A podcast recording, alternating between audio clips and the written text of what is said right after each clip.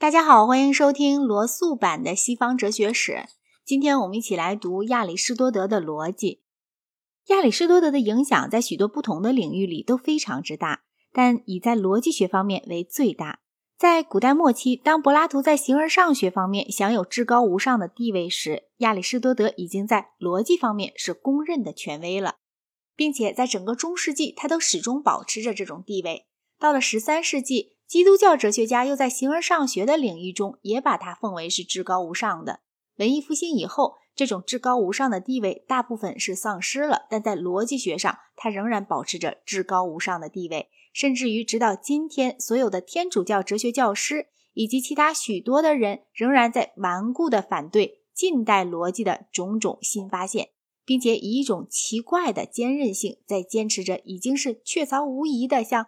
托勒密的天文学那样过了时的一种体系，这就使我们很难对亚里士多德做到历史的公平了。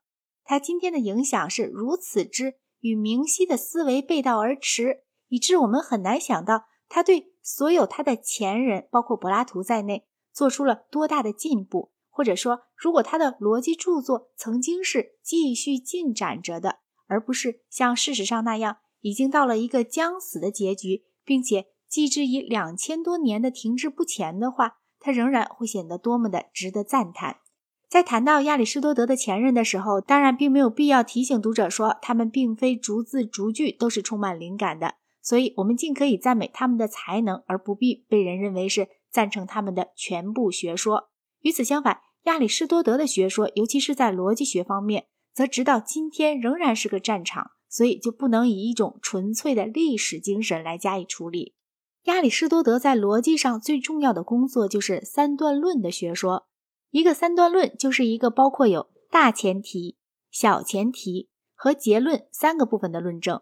三段论有许多不同的种类，其中每一种经验学者们都给起了一个名字。最为人所熟知的就是称之为 Barbara 的那一种。大前提：凡人都有死。小前提：苏格拉底是人。结论。所以苏格拉底有死，或者凡人都有死。所有的希腊人都是人，所以所有的希腊人都有死。亚里士多德并没有区别上述的这两种形式，我们下面就可以看到这是一个错误。其他的形式是：没有一条鱼是有理性的，所有的鲨鱼都是鱼，所以没有一条鲨鱼是有理性的。这就叫做 Salarent。凡人都有理性，有些动物是人，所以有些动物是有理性的。这就是叫做 Dairy。没有一个希腊人是黑色的，有些人是希腊人，所以有些人不是黑色的。这就叫做 Ferial。这四种就构成了第一格。亚里士多德又增加了第二格和第三格。经验学者又增加了第四格，已经证明了后三格可以用各种办法都归结为第一格。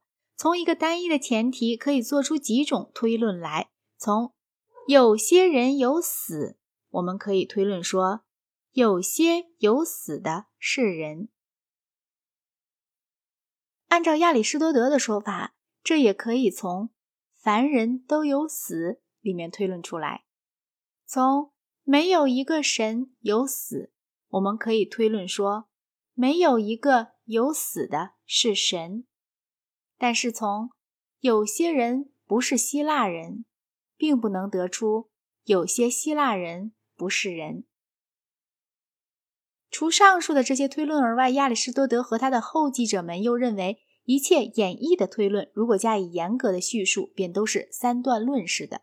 把所有各种有效的三段论都摆出来，并且把提出来的任何论证都化为三段论的形式，这样就可以避免一切的谬误了。